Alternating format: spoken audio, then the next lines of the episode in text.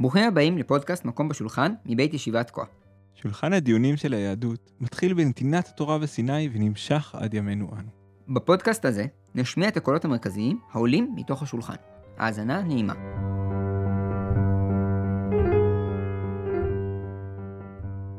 שלום יקיריי, זה אה, חלק שני בפרק שיצא קצת ארוך, אז חילקנו אותו לשני פרקים. החלק הראשון הסתיים בכך שיצא השולחן ערוך והרימה לעולם. אם לא שמעתם את החלק הראשון, אז עכשיו זה הזמן, ואם כבר שמעתם, אז בואו נדבר על מה קרה אחרי שיצאו הספרים האלה, ואיך זה המשיך להתפתח משם. איך, איך, אה, איך הספרים האלה מתקבלים? זאת אומרת, האנשים אוהבים את זה, הולכים על זה, זה הופך להיות רבי מכר. לגמרי, כולם- זה הופך להיות הרבה מכר כולם. מתלהבים. אה, זהו, אה, אין יותר, אה, עכשיו כאילו כל מי שרוצה לפסוק יכול לפתוח את הספרים ולדעת מה עושים? אז זו שאלה ענקית. אני חושב, כפי שציינתי מקודם, אני חושב שבעולם הספרדי השולחן ערוך נכנס יותר באופן טבעי. זאת אומרת, אה, פשוט כאילו מחליף את הרמב"ם, אנחנו כבר יודעים איך מסתדרים מול ספר אחד אה, מרכזי, ויודעים איך לעבוד עם הדבר הזה. בעולם אשכנזי זה מעורר מה- מהומת אלוהים, כמו שאומרים, כן?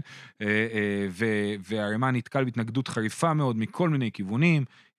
המפורסמים שביניהם זה המהרש"ל, ורבי שלמה לוריה שמתנגד, ורבי חיים ברבי בצלאל, האח של המהר"ל, שכותב את אה, ספר ויכוח מים חיים כנגד הערימה, והם מתנגדים מכל מיני צדדים. הרי המהרש"ל אומר בכלל, אנחנו פוסקים מתוך הגמרא, מה אתה בא וייצר לנו ספר שנפסוק מתוכו? מה פתאום? פוסקים מהגמרא, צריך לפתוח גמרא כל פעם. והוויכוח מים חיים אומר, רגע, מה אתה מספר לנו על כל המנהגים הפולניים? מה עם כל המנהגים האשכנזיים? מחקת פה חצי מהיהדות, בעיניו. כן? ועוד טע- טענות אה, שונות, ובעצם אפשר להתייחס במובן מסוים לכל הספרות הרחבה שמתפתחת אחרי זה כסוג של תגובה לערימה. הספרות הזאתי, אנחנו קוראים לה ספרות הנושאי כלים. בית יוסף יצר לנו עולם קולינרי של שולחן ערוך, ערימה פרס מפה על השולחן, ואז באו כל נושאי הכלים והניחו את כליהם על השולחן עם המפה, כן? אז זה המערכת הקולינרית שבתוכה אנחנו נמצאים. יודע, אבל זה בדיוק לא מה שהשולחן ערוך רצה, הוא רצה שלא יניחו עוד דברים על השולחן, נכון? הוא רצה שכאילו זה יהיה הכל. לגמרי. ואז זה דבר מאוד יפה לראות איך מצד אחד הנושאי כלים הופכים את השולחן ערוך לנורא משמעותי, הנה זה ספר חשוב, תראו יש לו נושאי כלים וזה. מצד שני הם גם מפרקים במובן מסוים את מה שהשולחן ערוך עשה, כי הם לוקחים כל סעיף שהשולחן ערוך כתב וכותבים עליו מה פתאום, זה לא ככה, זה כן ככה, אני מסכים, במקרה הזה זה נכון, במקרה הזה זה לא נכון, ועוד מיליון הערות על, על כל סעיף וסעיף. הנושאי כלים, הם מסבירים את השולחן ערוך? הם חולקים על השולחן ערוך? הם מפרשים אותו? זה, זה קשה מאוד לתת שם למה שהם עושים, כן? לכן נושאי כלים זה הביטוי הכי טוב, כן? הם לא מפרשים, הם לפעמים מפרשים את השולחן ערוך, הם לפעמים חולקים עליו, לפעמים הם באים להגיד מה המקור שלו, לפעמים באים להגיד מה טעם לדבריו, ו... זאת אומרת, מאוד, לפעמים מספרים עוד סיפור צדדי, כאילו, ושתדע לך שהמהרש"ל כתב אחרת. זאת אומרת, כותבים מלא מסביב. כל סעיף של השולחן ערוך הופך להיות סיפור שלם, כאילו, יש פה, זה לא רק אמירה אחת. אה, הסיפור הזה, אתה אומר ככה, אני אומר ככה, וכדומה. הם יכולים לפרש אותו, והם יכולים להביא עוד אה, סיפורים אחרים מהצד, והם יכולים גם לחלוק עליו באופן ישיר. לגמרי. הם יכולים לחלוק באופן ישיר. הטענה, כאילו השולחן ערוך, זאת ההלכה, זה פסק ההלכה, זה אה, אולי מה שהשולחן ערוך רצה, אבל זה לא מה שקרה, כן? נושאי כלים פתחו את העסק מחדש, ו- וזה לא הכרעה גמורה, זה לא שהשולחן ערוך אמר, אז זהו. כשהיום בא אליך יהודי אומר לך, אבל בשולחן ערוך כתוב. תגיד לו, כן, אבל מה כתוב מסביב, כאילו? בוא, בוא נבדוק. זה לא מספיק להגיד בשולחן ערוך כתוב. טוב, כל מי שאי פעם פתח ספר שולחן ערוך יודע שהשולחן ערוך כאילו והנושאי כלים זה זה הספר כמו הכי כאילו, קצר בתוך הסיפור. כן, כן. זה כמו כזה טיפה בתוך ים של... אה, של טקסטים מסביב, נכון?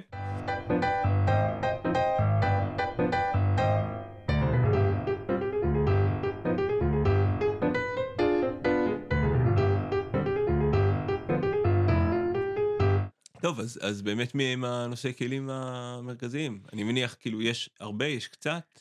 יש המון. בעיקרון, ספרות הנושאי הכלים המרכזית נכתבה במהלך המאה ה-17. זאת אומרת, אם השולחן ערוך נדפס בשנות ה-70 של המאה ה-16, אז הרימה באותם... ש- 1574, 72, אם אני לא טועה, אה, הדפוס אה, סופי. אה, אל תתפוס אותי על השנה. ו... אה, בעצם, נגיד, הנושא כלים הראשון שנדפס, נושא כלים, אני מתכוון לספר שהוא כתוב כמו הערות על השולחן ערוך. יש עוד ספרים שהם לא כתובים ככה, אני מוציא אותם כרגע מהסיפור. ספר שנכתב בתור הערות על השולחן ערוך, הראשון שנדפס זה הסמה, אם אני לא טועה זה 1609, 1614, אחד משניהם הוא הנכון. אה, אה, אה, אחד מהם זה השנה שהוא נפטר והשני שהוא נדפס, ואני לא זוכר מה היה קודם. אז זה אסמה, ספר מאירת עיניים, שכתב רבי יושב פלק כץ, כן, היה כהן, על, על חלק אה, חושן משפט של השולחן ערוך. אז זה הספר הראשון שנדפס. ומשם, עד נגיד 1692, זו שנה שאפשר לסמן אותה, בעצם, פחות או יותר בין השנים האלו, כל חלקי השולחן ערוך מקבלים לפחות שני נושאי כלים, כן? אה, שנדפסים, ואם אתה, אם יהודי כאילו פותח שולחן ערוך ב-1700, יש לו על כל חלק של השולחן ערוך שני פרשנים, שני נושאי כלים, שמאירים, חולקים, מפרשים, מאיר, ו- ו- ו- וכל מה שהזכרנו קודם. שניים זה לא כל כך הרבה. זה רק ההתחלה, ויש ספרים שיש עליהם כבר יותר, כן? והדבר הזה הוא לא נגמר, זאת אומרת, אה, כאילו, היום אה, יש כבר כמה? היום הרב דוד יוסף, הבן של הרב עובדיה, ממשיך לכתוב ספר שנקרא הלכה ברורה, שזה נושא כלים משולחן ערוך חלק אורח חיים. זאת אומרת, זה לא נגמר הסיפור הזה. באמת, לא, בקטע טוב, אני מת עליו. מי הם הראשונים המרכזיים, או החשובים, או אפשר לשאול שאלה כזאת? יש בכלל מרכזיים חשובים? כן, וזה נקבע על ידי המדפיסים, זה דבר מדהים, כאילו, הכוח של המדפיסים הוא דרמטי. לדוגמה, החוות יאיר, יאיר אה, חיים, יאיר חיים בכרך, כתב נושא כלים לאורח חיים, זה לא נדפס עד המאה ה-20, כן? וגם היום לא כל כך שמעו עליו. וזה ממש תלוי במזל, או במדפיס. אה, בכל אופן, אז המדפיסים יצרו לכל חלק, אמרתי, שני פרשנים מרכזיים, אני לא רוצה שנעבור על, על כל הרשימה, אבל תז, טורי זהב, שח, שפתי כהן, אה, אה, חלקת מחוקק, בית שמואל, מגן אברהם, על החיים, מאוד חשוב. התז הוא יוצא דופן בזה שהוא כתב באמת על כל ארבעת החלקים של השולחן ערוך, אם כי לא בכולם הוא נדפס בתור אחד מהאלה המרכזיים, לפעמים הוא שם למטה, אה, בתחתית העמוד. וככה לאט לאט נוצר הדף של השולחן ערוך. יש לו, יש דף של שולחן ערוך, מה, מה אתה מצפה לקבל כשאתה פותח שולחן ערוך? אוקיי. איך, איך זה נראה אצל הספרדים, כל האירוע הזה? אה, שנייה, כל ה- כל הרשימה הזאת הם כולם אשכנזים? כמעט. המרכזיים כולם, כן?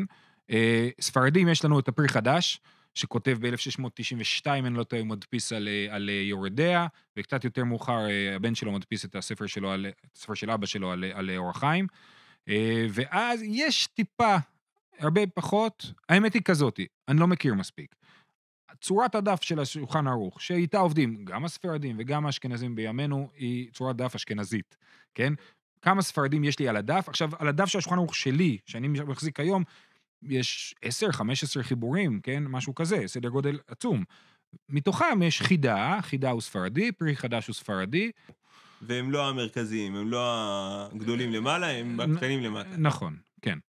אבל כמובן שיש להם חיבורים, ויש להם חיבורים נושאי כלים מהשולחן ערוך, פחות מפותח, גם העולם הספרדי, צריך תמיד לזכור שמבחינת אה, כמות היהודים הספרדים היא הרבה יותר נמוכה מכמות היהודים האשכנזים, ממילא כמות הספרים שהם כותבים יותר נמוכה. זה תמיד צריך לזכור, אה, עד השואה זה היה המצב.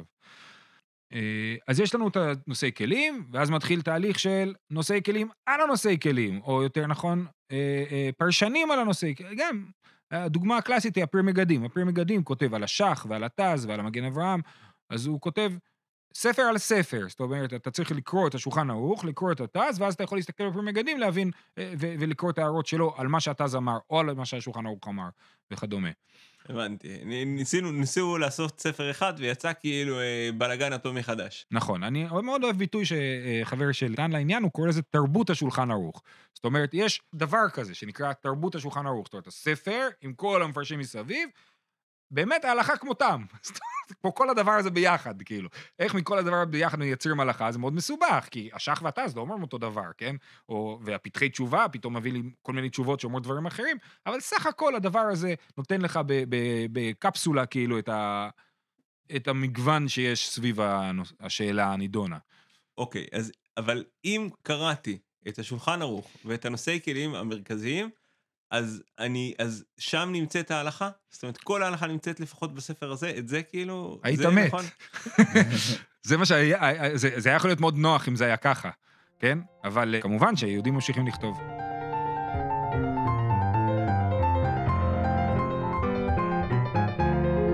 לאורך ההיסטוריה היהודים כתבו שו"תים, בנוסף לספרים על סדר, על פי סדר מסוים, כתבו תשובות, כן? מה זה שו"תים? לא הבנתי. תשובות הלכתיות, יהודי שולח שאלה, מה לעשות במקרה זה וזה, והרב כותב לו תשובה.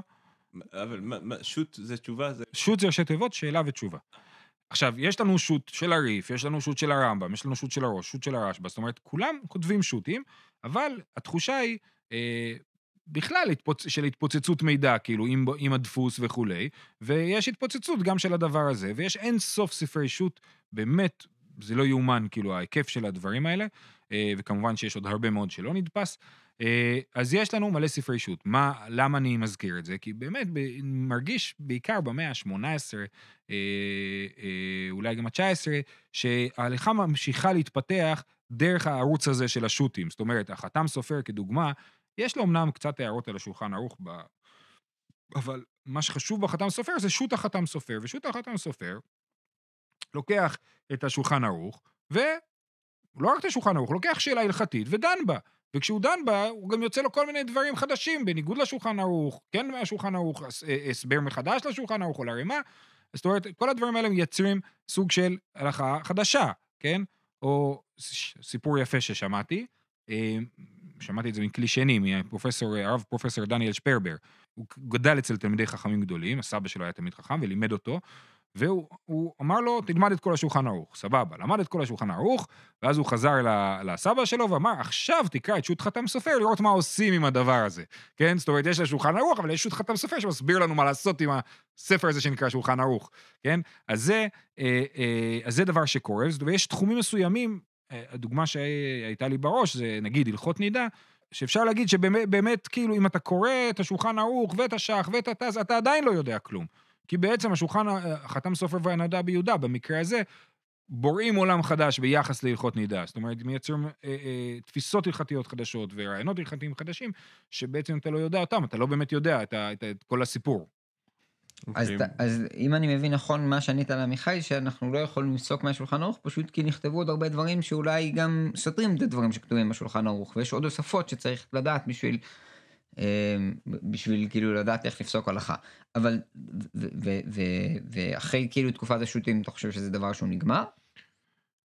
אה, א', לא, כאילו, השו"ת באופן אה, מהותי הוא לא יכול להיות כזה דבר, זאת אומרת, כי- כיוון שהוא לא ספר הלכה, נכון? הוא תשובה, יש פה דיון הלכתי מורכב, עם, עם, עם כל מיני הערות, ימינה ושמאלה וכולי, ועם איזושהי מסקנה הלכתית. עכשיו, זה לא, אין רשימת המסקנות ההלכתיות, אתה צריך לקרוא את כל התשובה בשביל לדעת מה כתוב בה. אין, אה, רוב השו"תים לא כתבו בסוף אה, אה, אה, את השורה התחתונה. זה מופיע בפנים, בתוך הדיון, כאילו. אז א', א', אני אומר, באופן מהותי שו"ת לא יכול לייצר דבר כזה של הלכה סופית, כן? ויש לנו ספר שנקרא פתחי תשובה, שזה אחד מהנושאי כלים של השולחן ערוך, אבל הוא נושא כלים מאוד ייחודי. המטרה שלו היא לא לדון בדברי השולחן ערוך, אלא לנסות לרכז לי את כל התשובות שנכתבו עד דורו, אה, שמתייחסות לסעיף מסוים בשולחן ערוך. הוא עושה עבודה מדהימה. אבל אחריו נכתבו עוד המון תשובות, ואחריו יש עוד ספרים שמנסים לעשות את אותו דבר. יש דרכי תשובה שעושה את זה יותר מאוחר, וגם, והדבר הזה הוא, הוא באמת אינסופי. ברוך השם, ההלכה כל הזמן אה, אה, זזה, כן? היא לא, לא נשארת במקום. אולי השולחן ערוך רצה שהיא תישאר במקום, אבל זה לא הצליח לו. אז אחרי כל ה...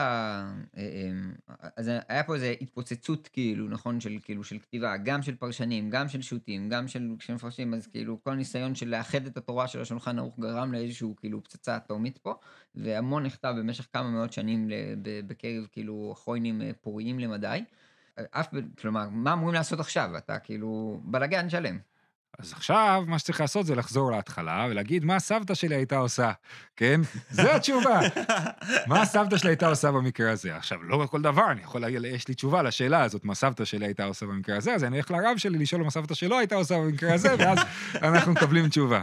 אבל זה חצי בצחוק, חצי ברצינות, אבל, אבל באמת, הדבר הראשון הוא שיהודי צריך לעשות מה שעשו בבית שלו. זה נותן איזושהי אחיזה במציאות, זאת אומרת, אחרת אנחנו אבודים. אבל, אבל אין כזה דבר, זאת אומרת, פעם היה לנו מנהג, מאז הייתה שואה, כאילו, אתה- מה שאבא שלי עשה זה משהו, אה, הסבירו לו בישיבה, כי, כי מה ש...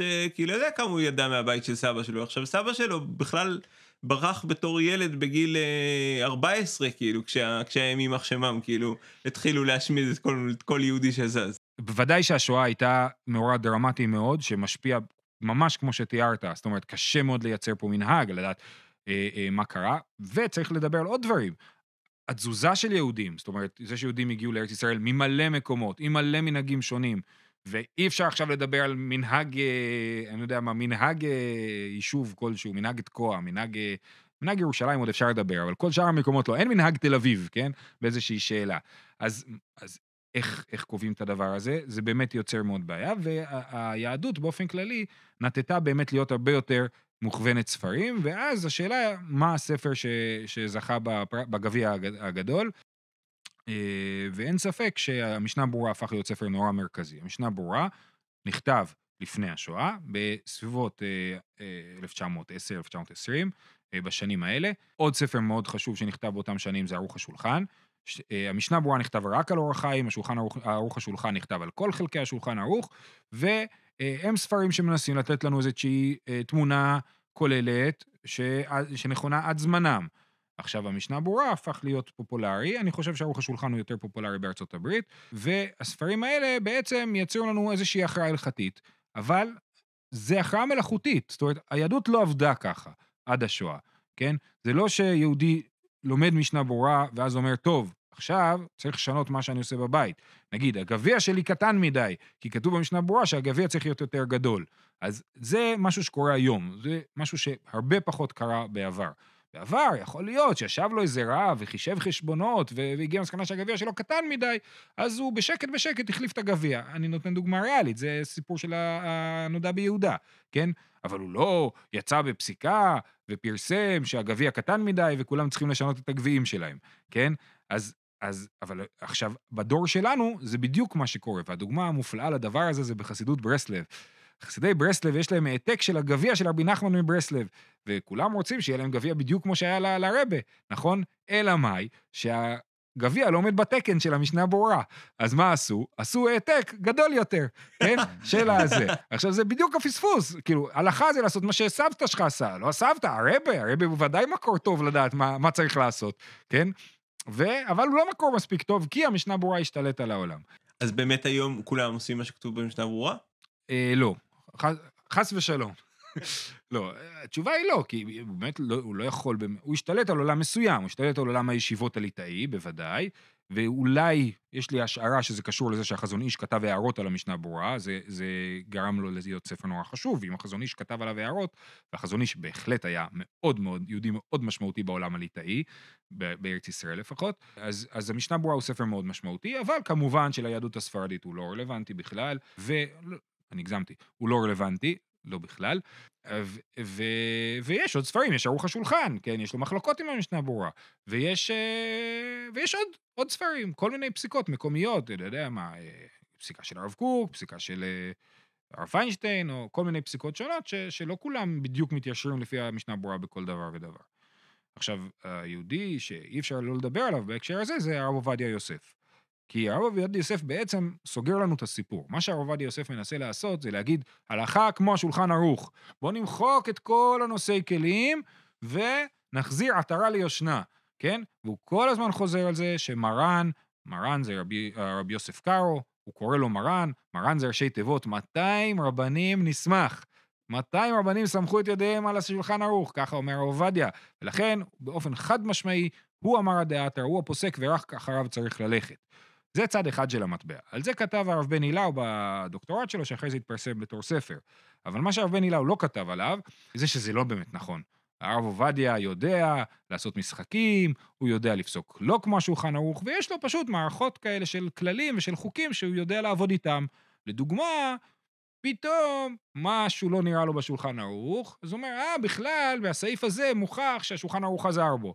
אז הוא הצליח לייצר כאילו, זה לא, השולחן, יש איזושהי, נגיד, סתירה אמיתית או מדומיינת בין שתי סעיפים בשולחן ערוך, שני סעיפים בשולחן ערוך, אז הרב עובדיה יגיד, זה, הפסיקה היא כמו סעיף זה ולא כמו סעיף זה. אה, אה, ככה, זאת דרך אחת לדוגמה, לייצר הכרעה שהיא לא בדיוק מה שהשולחן ערוך אמר, כן? או לדוגמה, יש שאלה, כתוב בשולחן ערוך שאסור לטבול במקווה חם, לנשים אסור לטבול במקוואות חמים. אבל כתוב בשו"ת כסף נבחר, שמרן רבי יוסף קארו חזר בו בסוף ימיו, ואפילו עשה מעשה בחלב לבנות שם אה, מקווה חם, כן?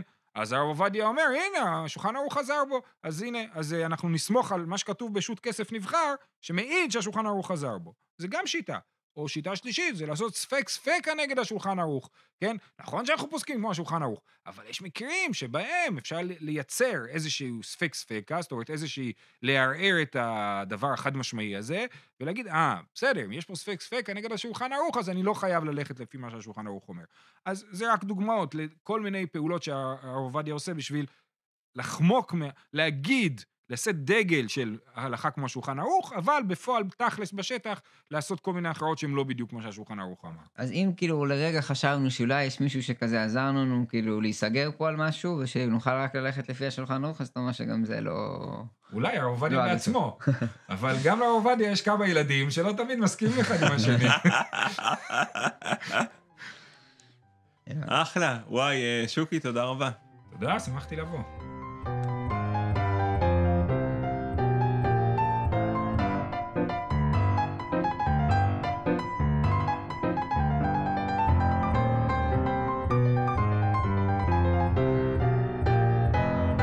טוב, אז אם אנחנו רגע נסכם בפרק הזה מה שעברנו עליו, אז ראינו את השולחן ערוך והרימה שבאים מתוך עולם ש, שהם גולים בו, נכון? זה מספרד, זה, מ, זה מ- מאשכנז, אה, ושניהם אה, בתוך העולם המבולגן הזה מנסים להתקבע ו- והם מוצאים ספרי הלכה שמנסים לאחד אה, כל אחד ממקומו, את מנהגיו באיזושהי רמה, ולסכם בעצם את תקופת הראשונים, לכן הם בעצם פותחים את תקופת האחרונים.